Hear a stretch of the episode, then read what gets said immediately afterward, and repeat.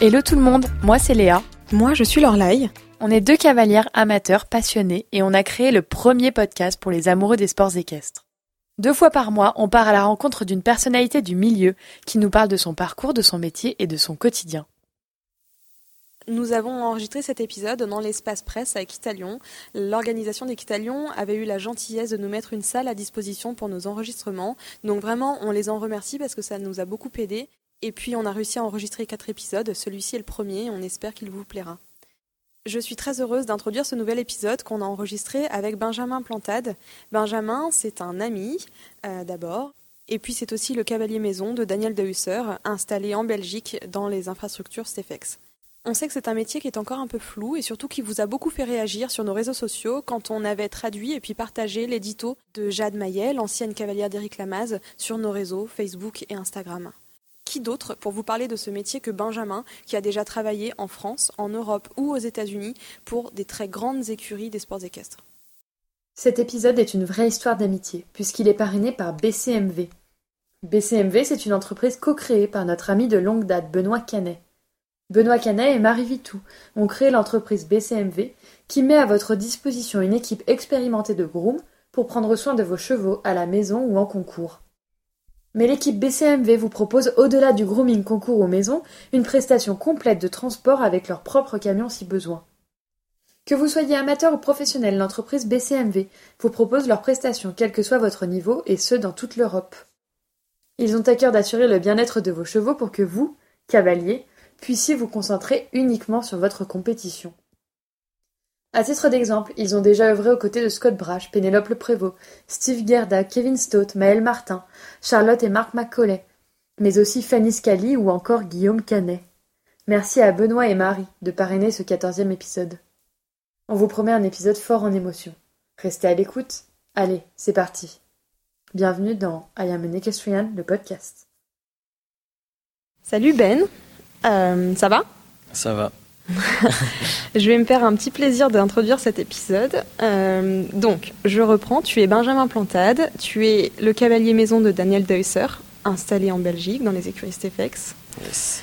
Euh, pour euh, introduire un peu le ton de l'épisode à venir, euh, je vais revenir sur le contexte. On se connaît puisque tu euh, as commencé à monter euh, dans ta famille et notamment tu t'es formé. On va, je pense qu'on va en parler avec Philippe Bernard, qui est du coup le cavalier chez qui mon cheval est en pension et qui m'entraîne. Donc on se connaît un peu. Et maintenant c'est ton tour. Est-ce que tu peux revenir un peu sur la chronologie de ton parcours, on va dire scolaire, pro et puis bah, du coup sportif de tes débuts quand tu pleurais qu'il fallait aller monter Oscar de la Bévière. Et oui, j'ai des sources. Euh, que Kelly, qu'on va taguer, était obligée de te sceller Oscar euh, sous tes larmes. Et euh, jusqu'à aujourd'hui où en fait t'en as fait du coup ton métier. Euh, du coup, ma chronologie, j'ai enfin, je suis né dans le centre de Paris, pas du tout dans les chevaux parce que mes parents travaillent pas dans les chevaux, etc.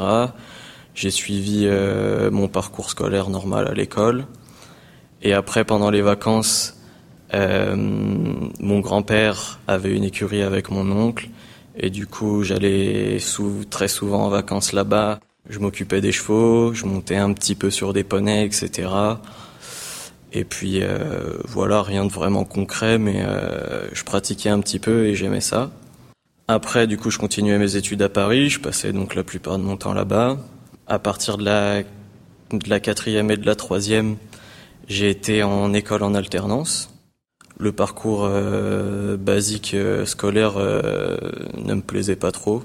D'aller tout le temps en cours, etc. C'était un peu ennuyeux. Et du coup, en alternance, j'ai pu faire deux semaines à l'école et deux semaines en stage, le stage que je voulais. Donc moi j'avais choisi en premier abord les chevaux forcément, parce que c'est quelque chose qui me passionnait déjà. Et voilà, après pareil, rien vraiment de très concret. Je faisais ça vraiment pour me tester, voir euh, ce que je voulais faire, etc. Et euh, j'avais pas réellement décidé, euh, ok, je vais faire ça euh, vraiment quoi. Surtout que déjà quand j'étais petit, j'avais extrêmement peur de monter à cheval.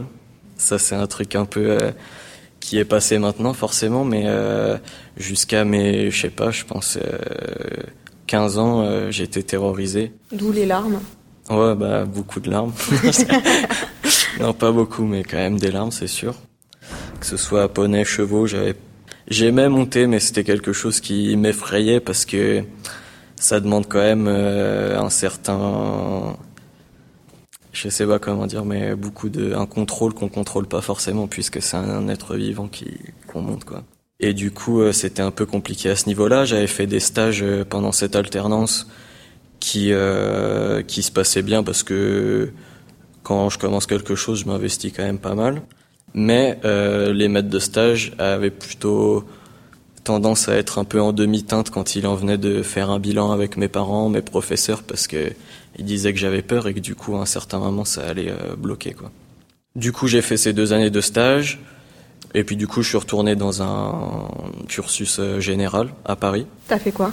J'ai fait mon lycée euh, général, normal, à ce moment-là, du coup, euh, seconde et première. Et à partir de là, euh, j'ai vu que ça me plaisait vraiment pas du tout. Et du coup, euh, j'avais envie de bouger, qu'il se passe quelque chose. Je me voyais pas du tout continuer cette voie-là. J'avais, je pense, euh, à cette époque, euh, 16 ans. Mhm. Du coup, je pouvais arrêter l'école. Et mes parents, ils savaient forcément que l'école, moi, c'était un calvaire, quoi. Et du coup, euh, je leur dis, ok, euh, l'école pour moi, c'est bon. Maintenant, j'ai envie de qu'il y ait un peu d'action, quoi. Ils ont été ok avec ça. La passion des chevaux, entre temps, était revenue parce que euh, j'étais retourné en vacances chez mon oncle, un peu reparler des concours, etc. Et je sais pas, ça m'a remordu. J'avais vraiment envie de, de faire ça. Et du coup, euh, je dis à mes parents que je veux arrêter l'école et je leur propose, euh, ok, je vais chez Philippe et je travaille chez lui et je vois ce que ça donne. Un- comme un nouveau départ un peu, voilà.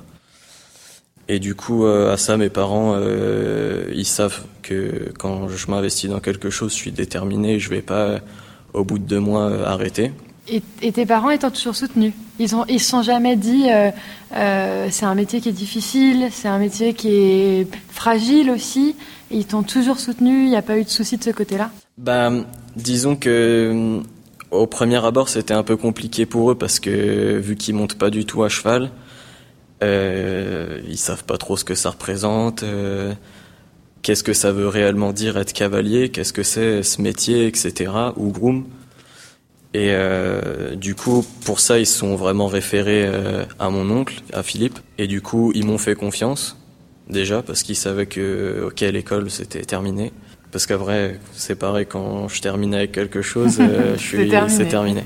Et du coup, euh, ils savaient que j'étais déterminé, donc j'allais réellement investir. Et du coup, ils m'ont laissé la- l'opportunité, la chance de, de quitter l'école et de me lancer euh, dans ce que j'avais envie de faire. T'es resté combien de temps chez Philippe avant de prendre ton envol? Bah, chez Philippe, là, c'est, j'ai travaillé, je pense, trois, trois ans, je pense, grosso modo. Et là, par contre, j'ai recommencé euh, de zéro. J'avais même pas un pantalon de cheval, euh, rien. Au début, je montais, enfin, tu vois, je mettais le tapis à l'envers, euh, des trucs comme ça. J'avais, c'était vraiment un nouveau départ, quoi. Petit à petit, d'abord un peu le travail d'écurie, euh, après groomer, etc., préparer les chevaux, et puis petit à petit euh, monter un cheval par semaine, un cheval par jour. Pareil, genre j'avais juste un jean, tu vois. Et euh, petit à petit, euh, monter plus de chevaux, et puis euh, ça pendant trois ans. À la fin des trois ans, euh, je tournais en concours toutes les semaines sur des épreuves de, je sais pas, 1m30, euh, 35 peut-être. Et voilà. Et j'étais là, j'étais à, à fond 300%, quoi. Et après, t'es parti chez Kevin? Ouais, donc moi je savais déjà quand j'étais à l'école que parce que pendant les deux ans où j'étais euh, au lycée, je savais vraiment pas dans quel domaine j'allais me lancer, mais je savais que peu importe le domaine, c'était euh, vraiment soit du haut niveau que je voulais faire parce que ok j'étais enfin j'étais assez sportif quand j'ai enfin toujours mais voilà. Mais c'était plutôt le sport qui m'intéressait et je savais que c'était vraiment le haut niveau qui m'intéressait peu importe le sport ou si je décidais de faire une carrière plus euh, Classique. euh, euh, c'était euh, pareil travailler dans des gros trucs etc et du coup euh, je me suis lancé chez Philippe pendant les trois années en tête que je voulais faire du haut niveau. Je regardais tous les reportages, tout, tout le temps la télé, les concours. Euh, ça me passionnait vraiment, quand c'était des reportages sur les coulisses, parce que c'est un monde que je pense intéresse beaucoup de monde, mais qui est très flou parce que, ok, maintenant ça va, il y a énormément de reportages, etc. Mais à l'époque, euh, c'était euh, très flou les coulisses. Et il y en avait un petit peu sur les groupes concours, etc. Laurence, la groupe de Kevin, etc. C'était vraiment quelque chose qui me passionnait. Et du coup, arrive le moment où je suis chez Philippe, je vois que même Philippe me dit, écoute, euh, là, tu as atteint déjà un bon niveau, etc. Et euh, on convient que ça serait pas mal de voir une autre écurie, même si c'est à côté, juste faire d'autres expériences, etc. Et du coup, euh, je me rends au concours 4 étoiles euh, de Bourg-en-Bresse, où il y avait Kevin qui concourait là-bas à l'époque. Et je le croise et je me dis ok, je veux vraiment faire ça. Kevin, il est dans tout, il était numéro un mondial à l'époque. C'était le cavalier du moment, etc. Je me lance, je vais voir Kevin et je lui dis euh, Ok, je sais faire euh, travailler dans une écurie, monter, et je m'intéresse au haut niveau. Est-ce que je peux venir, euh, est-ce que je peux venir travailler chez toi? On discute un petit peu, mais c'était assez compliqué parce que j'étais super stressé. Et il me dit ok, pourquoi pas venir en stage chez moi, etc il me donne son mail et puis après on a un peu reparlé, etc. Ça a pris beaucoup de temps, mais j'ai fini par y aller. Tu y allais au culot un peu. Ouais, bah ça c'est c'est un peu euh, mes parents qui m'ont appris ça euh, dès le départ. Ils m'ont dit si tu veux te lancer dans quelque chose que beaucoup de monde veut atteindre, il y a un moment où il va falloir passer au-dessus des autres et du coup faire des trucs un peu euh, freestyle comme ça. Quoi. Et euh, le fait de découvrir d'autres méthodes comme ça, d'autres structures, d'autres cultures euh, équestres, euh, et puis après tu es parti à l'étranger aussi, c'est pour toi c'est indispensable? Ça a été indispensable dans ton parcours? Oui, je pense. Parce que les chevaux, il y a tellement de chevaux différents, etc., qu'on ne peut pas se fixer à un système et rester sur ça et faire ça avec tous les chevaux parce que ça ça peut pas vraiment marcher quoi. Et du coup aller dans des écuries différentes, euh, dans d'autres pays, d'autres cavaliers, euh, etc. Ça permet de voir euh, un différent système et après d'avoir vraiment un panel de différents systèmes et de connaissances qu'on peut, qui fait qu'on peut s'adapter à, à, tous les chevaux entre guillemets. Et moi, ma question, c'est de savoir, alors je crois que j'anticipe un peu sur les questions qu'on avait prévues, mais pourquoi ce métier-là de cavalier maison ça te manque pas euh, de faire du concours? Pourquoi pas cavalier euh, à, titre, enfin voilà, en tant qu'indépendant, à titre personnel? Tu te complais vraiment dans, dans ce métier-là Tu t'épanouis beaucoup? Bah, euh, le métier de cavalier maison, disons que pour moi, ça a été le moyen le plus rapide de me lancer dans le très haut niveau. Tu vois, j'avais j'ai monté pendant, allez, je sais pas, 5 ans à peine, ou peut-être un peu plus. Et je me retrouve euh, déjà aux côtés de Daniel, qui était à l'époque euh, numéro 2 mondial, dans plus l'écurie enfin, chez Stefex Stables, qui est l'une des meilleures écuries du monde. Et du coup, ça pour moi, euh, c'est sûr que moi, je m'orientais dès le départ plutôt vers le concours. Mais une fois que j'ai mis un pied dans le haut niveau aux côtés de Kevin, euh, j'ai plus voulu en sortir, tu vois. Enfin, j'ai j'ai vraiment euh, foncé là-dedans. J'ai eu cette opportunité-là qui correspondait pas trop à mes objectifs parce que je voulais faire du concours, mais qui me permettait d'atteindre, euh, enfin, d'être aux côtés de, de cavaliers qui sont dans le top 10 mondial. Et aujourd'hui? Aujourd'hui, bah, c'est voilà, ça va faire 4 ans maintenant que je monte pour Daniel à ce poste-là. Et euh, c'est toujours intéressant parce que c'est la place du cavalier maison aujourd'hui, avec le programme de concours, etc., elle est euh, primordiale, je dirais. Du coup, on se sent vraiment investi et du coup, on peut, entre guillemets, s'approprier un petit peu euh, toutes les performances. Et quand on est passionné par le haut niveau, euh, on peut pas vraiment demander plus, à part être acteur euh, direct de la performance. Ça te manque pas du tout de monter au concours? Euh, si, si, bien sûr. Ça me manque beaucoup parce que déjà de base, un, je suis un compétiteur, je pense. Du coup, euh, c'est sûr que j'ai envie de concourir directement. Après, jusqu'à aujourd'hui, j'ai fait, enfin, j'ai été cavalier maison, et puis j'essaye petit à petit de me relancer dans un dans une orientation qui est plus concours. Ça, c'est quelque chose, je pense, c'est un peu comme j'ai fonctionné un petit peu tout le temps.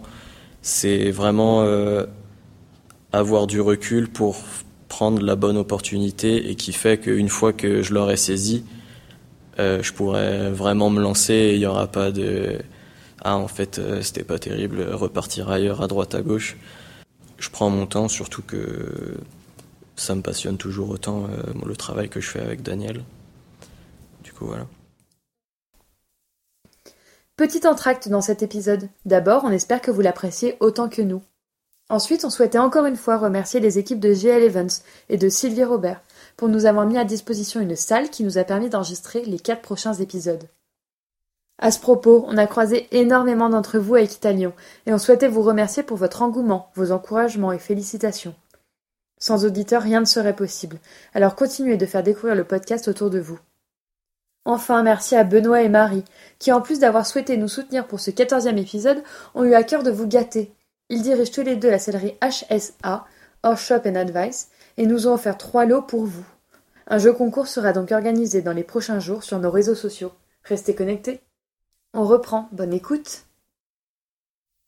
On avait, euh, et je sais que tu le sais parce qu'on en avait parlé, on avait traduit et publié un édito que euh, Jade Maillet avait publié sur ses réseaux sociaux. Donc Jade, c'était euh, la cavalière de Eric Lamasse pendant très longtemps, qui a monté XED et tout, où elle parlait en fait du métier de cavalier maison et ce qui reste encore peut-être pas très bien, pas très bien considéré ou en tout cas pas très connu, pas très valorisé.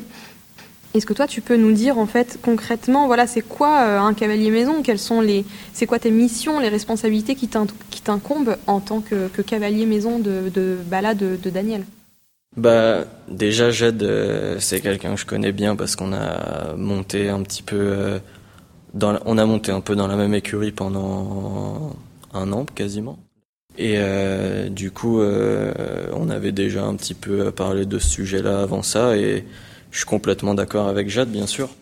Et parce que c'est vrai que le métier de cavalier maison, c'est vraiment quelque chose qui est dans l'ombre de très très grands cavaliers, etc. Du coup, il y a peu de monde qui le connaissent et du coup, quand on quand on arrive à, à dire qu'on est cavalier maison, il y a toujours un petit peu de flou et il y a beaucoup de gens qui qui se rendent pas compte euh, de ce qu'est vraiment le système d'un cavalier qui est dans le top 30 mondial. Est-ce que tu peux nous l'expliquer, toi? Ouais, et du coup, euh, ce système qui est maintenant avec le programme de concours, euh, que ce soit Global Champions Tour, euh, Coupe du Monde, Nations Cup, Championnat, etc. C'est grosso modo une semaine type pour un cavalier de haut niveau comme Daniel. C'est, il revient du concours le lundi, il monte les chevaux lundi, mardi, mercredi, des fois jeudi, mais c'est rare. Et après, il est au concours. Donc euh, là, c'est là que, j'interviens et que il est au concours avec deux chevaux.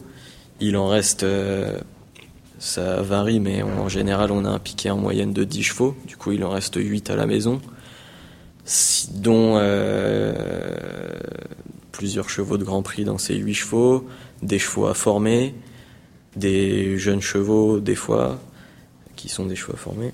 Et, euh, Je le couperai, t'inquiète.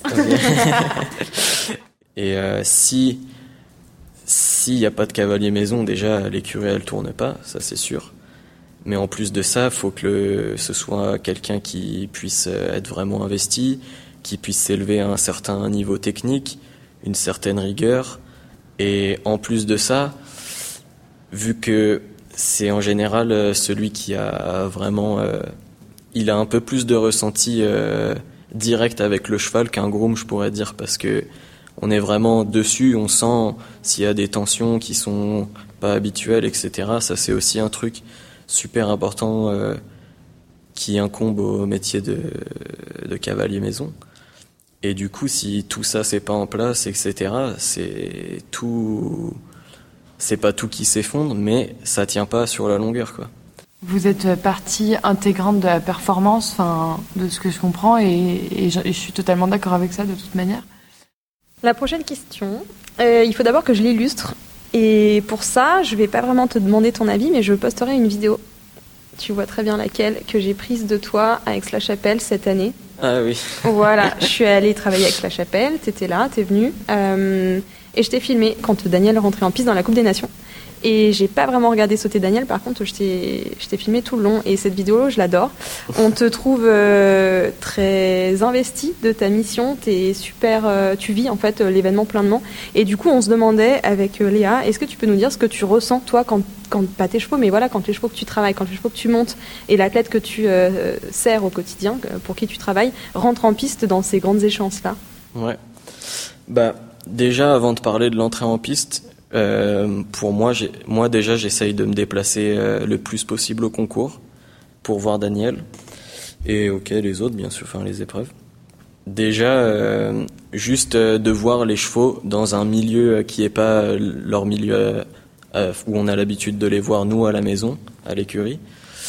c'est quelque chose de spécial parce que pour nous à la maison c'est un peu notre quotidien, les chevaux qu'on connaît par cœur, etc. Et au concours, c'est vraiment, euh, ils ont vraiment l'image de, star, quoi. Et ça, c'est vraiment quelque chose qu'on ressent quand on, par exemple, quand on regarde la détente et que je vois le cheval que je vois tous les jours, je vois vraiment que, genre le, le cheval à l'écurie, c'est un peu le nôtre entre guillemets, et au concours, c'est la star du concours, tu vois.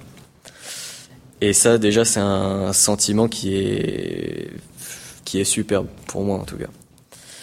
Et après, donc, euh, arrive l'entrée en piste et donc le moment d'être performant. Et là, c'est, c'est ok, deux, deux minutes où il y a tout qui se joue. Euh, c'est tout le travail euh, concentré dans ces deux minutes pour la performance. Donc là, c'est extrêmement intense. Surtout, je pense pour moi, parce que étant donné que je suis, j'ai vraiment l'esprit de compétition. Enfin, j'ai vraiment envie qu'il y ait une performance à chaque fois. Et j'ai la chance qu'avec Daniel, c'est le cas assez souvent. On en rigolait là tout à l'heure, tu nous disais que étais, tu étais un peu sportif et on n'avait pas prévu cette question, alors je suis désolée, c'est, pas du tout un piège, hein, t'inquiète pas. Euh, on a beaucoup parlé avec euh, Thierry Rosier dans l'épisode 2, avec Charlotte et Marc McCollet de la préparation physique des cavaliers. Thierry nous disait qu'il en souffrait pas mal aujourd'hui parce qu'il s'était jamais vraiment occupé de lui.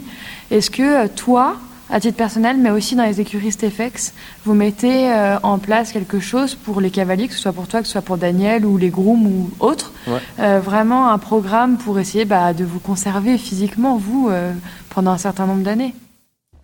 Bah, À ce niveau-là, chez Stefex, il n'y a pas vraiment de choses qui sont mises en place. Après, après je sais que Daniel, il, il, pratique un petit peu de sport à côté, de la gym un petit peu de temps en temps, hein, pas, pas souvent, mais quand, ils, quand ils ont le temps aussi. Oui, voilà, c'est aussi ça. Mais, euh, mais voilà, après, euh, rien de particulier. Et toi, toi non plus Moi, personnellement, je pratique euh, le sport par envie plus que par nécessité pour mon métier.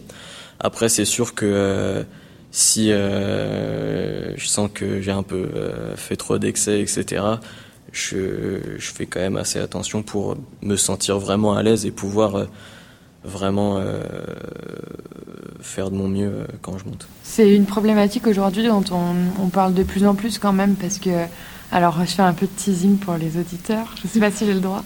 Mais Nicolas Delmotte nous a dit que lui, il avait un très bon physique. Donc, euh, il n'avait pas trop ce problème-là.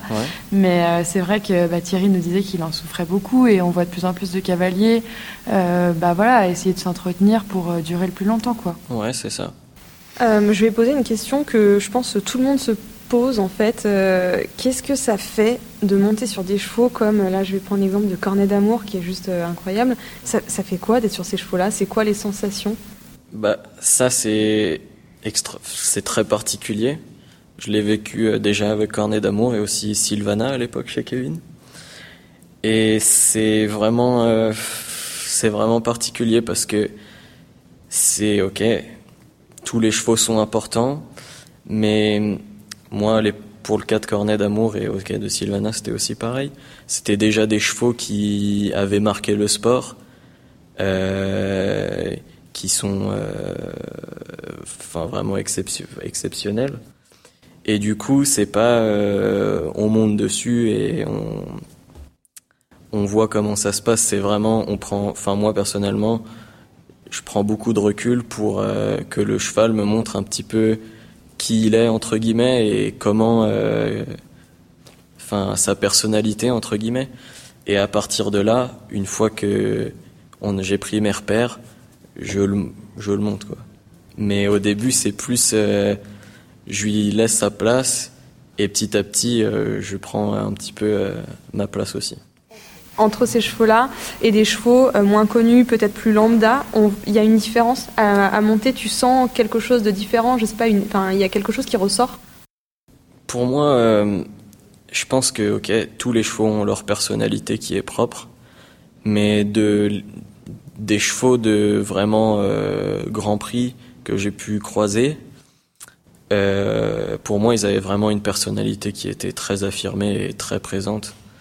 Et ça, c'est, je pense, pour moi, une, euh, une différence par rapport aux autres euh, chevaux. Et s'il y en a un seul qui a vraiment marqué euh, ta carrière de cavalier et qui, qui n'est pas terminé, hein, ce serait lequel? Parce que je, je, crois quand même que tu as appuyé sur Sylvana. Donc. Non. Ah, mais non. C'est la deuxième personne qu'on fait pleurer aujourd'hui, il faut le savoir. Ah, mais en plus, j'ai rigolé tout à l'heure quand j'ai dit T'inquiète, on va pas te faire pleurer. Ah, mais cette question, je m'y. J'y avais pas réfléchi. Ah. Si, je, pense, enfin, je pensais que ça pouvait venir, mais après, je sais pas. Bon, alors si tu veux pas répondre. Je, peux y répondre, bien sûr. On va lui laisser deux minutes là. Et on coupera pas, hein, on laissera tel quel parce que je pense que. prends un bonbon. Ok. J'ai la voix un peu serrée du coup. Mais euh, c'est chaud, je sais pas, j'arrive pas. J'aurais mieux fait de me taire, je crois. J'avais dit que c'était la journée émotion. Avant de venir, je t'ai dit, on est en plein dans la journée émotion. Tu veux qu'on pose une autre question? Non, c'est bon, je vais y répondre. C'est bon. Sinon, je l'écris et vous la lisez, non? Ouais, ok, si tu veux, on fera ça. Non, non. ok. Oui, s'il y a un cheval qui a qui m'a vraiment marqué personnellement, euh, j'arrive pas à dire son nom, c'est chaud. C'est First Class. First Class, ok. Donc c'était chez Daniel mm. Mm. Ok. Donc euh, c'est First Class parce que quand j'ai commencé chez Daniel, il était, il faisait partie du piquet de Daniel. C'était pas un cheval euh, de Grand Prix encore. Il en avait fait quelques-uns, mais c'était pas, euh, il, il avait pas l'expérience, etc. C'était un cheval qui avait une personnalité aussi euh, particulière. Que tu as beaucoup monté. Que j'ai beaucoup, monté. visiblement. Et c'est particulier parce que à monter, il était aussi très compliqué. C'était un gros cheval. Il avait, euh, il était extrêmement sensible. Et au début, j'arrivais chez Daniel, j'avais pas spécialement l'expérience, le niveau, etc. Du coup, c'était euh, assez compliqué pour moi. J'ai eu euh, pas mal de difficultés avec ce cheval, en tout cas. et c'est vraiment avec ce cheval que j'ai senti qu'il fallait que je step up. Et du coup, je me suis vraiment, vraiment investi euh, pour progresser rapidement et, euh, et pouvoir être au niveau de, de monter ce cheval pour que Daniel puisse l'utiliser, enfin, le monter correctement. Et après ça, euh, après quelques années, il a fini aux Jeux Olympiques de Rio. Fou. Incroyable. Où il a fait 4 points en avant-dernière manche. Incroyable. Et voilà. Ok, tu vas tous C'est une belle histoire. Alors, on va poser une autre question, je pense. Donc, juste avant, on a enregistré euh, une autre personne, on va pas teaser tout le monde non plus, qui nous a beaucoup euh, parlé du bien-être animal. Euh, est-ce que, toi qui passes beaucoup de temps à observer, à monter les chevaux de très haut niveau, est-ce que pour toi c'est compatible le bien-être du cheval avec ce sport et ce sport de haut niveau? Euh, bah ça c'est une question très compliquée je pense parce que tout est mis en œuvre pour que le bien-être des chevaux soit tout, tout le temps à 100%, même 200% vraiment. Et après le sport c'est du, du haut niveau et c'est de plus en plus exigeant du coup il y a forcément un moment où ça va un peu pêcher sur le, le bien-être du cheval à mon avis. Mais, euh, mais si le bien-être du cheval, de toute façon, il n'est pas euh, pris en compte, ça fonctionne pas. Donc, euh, c'est sûr que c'est toujours euh, mis euh, au premier plan avant la performance. Et euh, c'est ce qui fait que on arrive à se maintenir à haut niveau avec des bons chevaux parce que parce que niveau santé, c'est tout. On essaye de tout maintenir sous contrôle et Le et que moral. tout se passe bien. Quoi. Le et moral le aussi. moral extrêmement important aussi, forcément. C'est des chevaux, euh, même, euh, même nous, on- des fois, on n'a pas le moral, du coup, faut, faut, faut faire pareil pour les chevaux, forcément. Euh, bon, on va attaquer dans les dernières questions. Toi, tu aspires à quoi pour la suite de ta carrière pro, de ta carrière sportive Si tu te projetais, tu te projetterais dans quelle direction? Eh bien, bah, du coup, on en revient au départ. Je pense repartir sur un circuit plutôt de compétition au concours même. Et voilà, c'est euh, la voie que j'envisage de prendre euh, dans un futur Ouais. proche. Ouais. Et, euh, et une fois que je me serai lancé, me lancer à fond comme j'ai toujours fait et faire en sorte que ça fonctionne. Il te plaît ton métier? C'est le problème que je rencontre parce que je pratique quelque chose qui, enfin, je travaille dans quelque chose qui me passionne énormément et que j'aime énormément faire, monter pour Daniel euh, en tant que cavalier maison. Mais à la fois, euh, il me manque un petit peu ce côté compétition pure et euh, et du coup, je suis obligé de faire un choix que j'essaye de faire déjà depuis un moment, honnêtement. Mais euh, ça reste compliqué et, et du coup, euh, voilà, Pour l'instant, c'est pas figé, de toute façon. c'est pas figé. Voilà. Eh ben, Benjamin, on a été très contente de t'accueillir dans ce podcast. On est toutes. euh, on a failli, tu t'as failli nous faire pleurer aussi. Ouais, Euh, failli, euh, pas totalement. Euh, et on te souhaite vraiment plein de belles choses pour la suite, que tes projets se concrétisent. Et là, tu- tout de suite, on est Oui. samedi soir. Il y a Daniel qui va aller en piste avec euh, Yasmine. Donc, Et- euh, bah, on espère que tu as été bon cette semaine on te met pas du tout la pression. et qu'elle va bien sauter. Yes. À bientôt. Ah mince, je, je voulais dire. Vas-y, euh, du vas-y. coup, euh, bah oui, bah en tout cas, merci à vous et puis euh, c'était super. Bon, bah, Merci. Trop cool. Ciao. On vous retrouve dans 15 jours pour un nouvel épisode. Et en attendant, vous pouvez suivre Benjamin et l'entreprise BCMV sur leur page Instagram. N'hésitez pas à nous faire vos retours sur cet épisode en message privé.